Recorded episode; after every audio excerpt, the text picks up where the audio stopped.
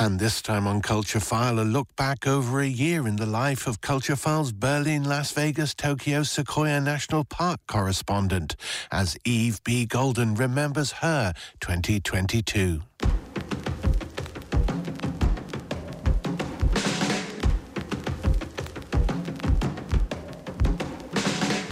I'm Eve B. Golden, and I'm sitting here reflecting on my last year. Um, the year's not quite over yet, but it still feels very vivid in hindsight. So, January. Berlin felt like sitting at the bottom of an unfinished martini. Cold, damp, and blurry. I had COVID and couldn't see friends that week, so I busied myself with music, writing, and dancing in quarantine. In the kitchen for the last night at Nat's Missing, around with lamb stock and watching the moon rock between clouds from dew slick windows, listening to Sarah Kirkland's Mass for the Endangered.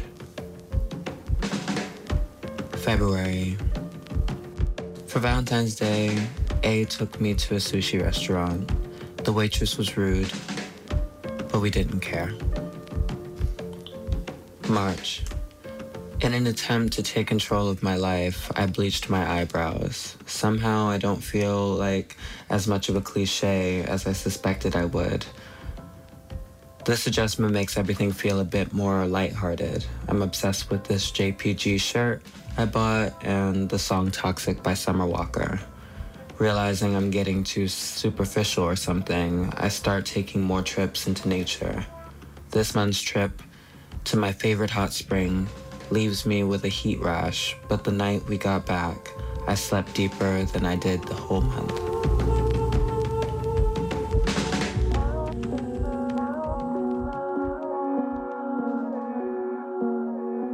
April.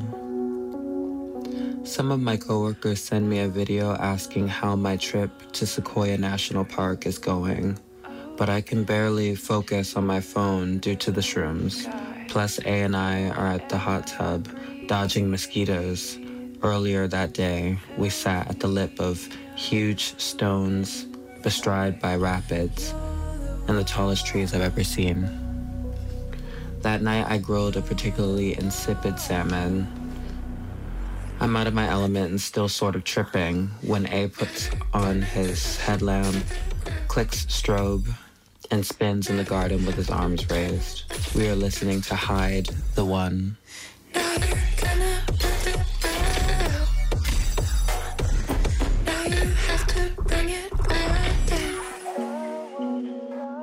May.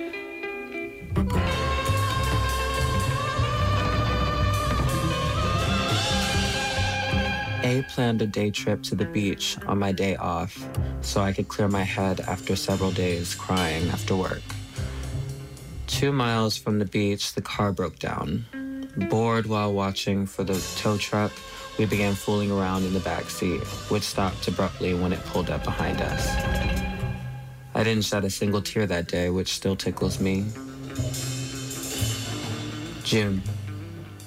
Quarantining in A's father's empty Las Vegas house, poolside. It's so hot and windy, it's like waiting for something exciting to happen when it never does.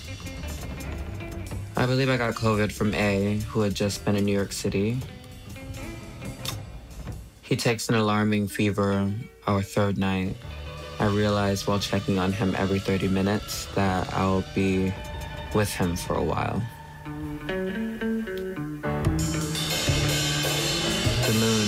Was huge every night, and I saw some of the most exciting clouds from the hot tub.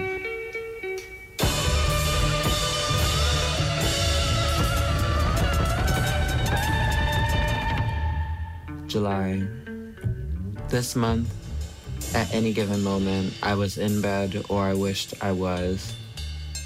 I felt like I was cranking my days through a grinder. This month, I go camping with friends and A. A and I spoke on our first date about how much we enjoyed the outdoors. I instantly invited him camping, and he replied, I don't really know you.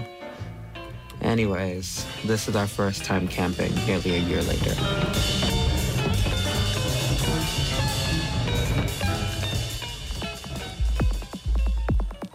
August. Back in Berlin playing a couple gigs, and A is here with me. Working here fills me with what I feel is lacking in my life back at home. But I resist this sort of thinking on the trip in an attempt to be present. So many reintroductions, random surprises, and music, music, music.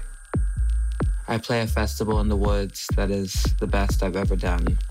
A few hundred people were there at any given time. Some people were there the entire four hours.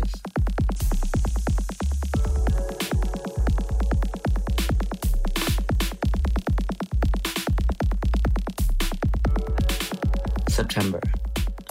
A and I invited a group of friends camping up north by the beach.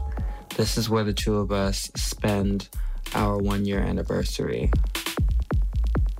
He bought me a vintage film camera, and I got us both matching white gold necklaces with diamond eyes. It's some of the most complicated and intense loving I've ever done, but I'm glad to be doing it with a man as adventurous, excitable, and supportive as A.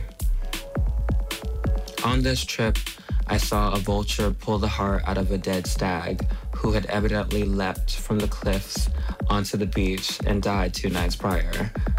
I spent six pages in my journal disarming this omen. October.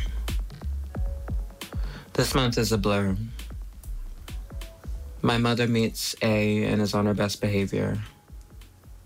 I make a plan to quit my job I've gained 10 pounds this year and I'm not even mad about it. November. Last year in November, I was so depressed I ended up in the hospital. It's just the truth. I changed everything. I made a plan to do and feel better.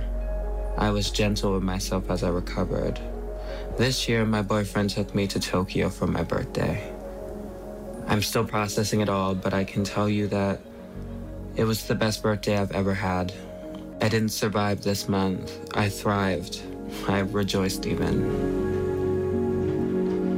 December is just underway, but I feel something really powerful moving within me.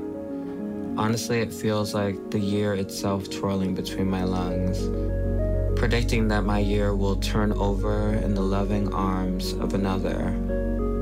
And so I am wishing this sort of warmth to everyone everywhere flowers grow in all directions. Love, Eve.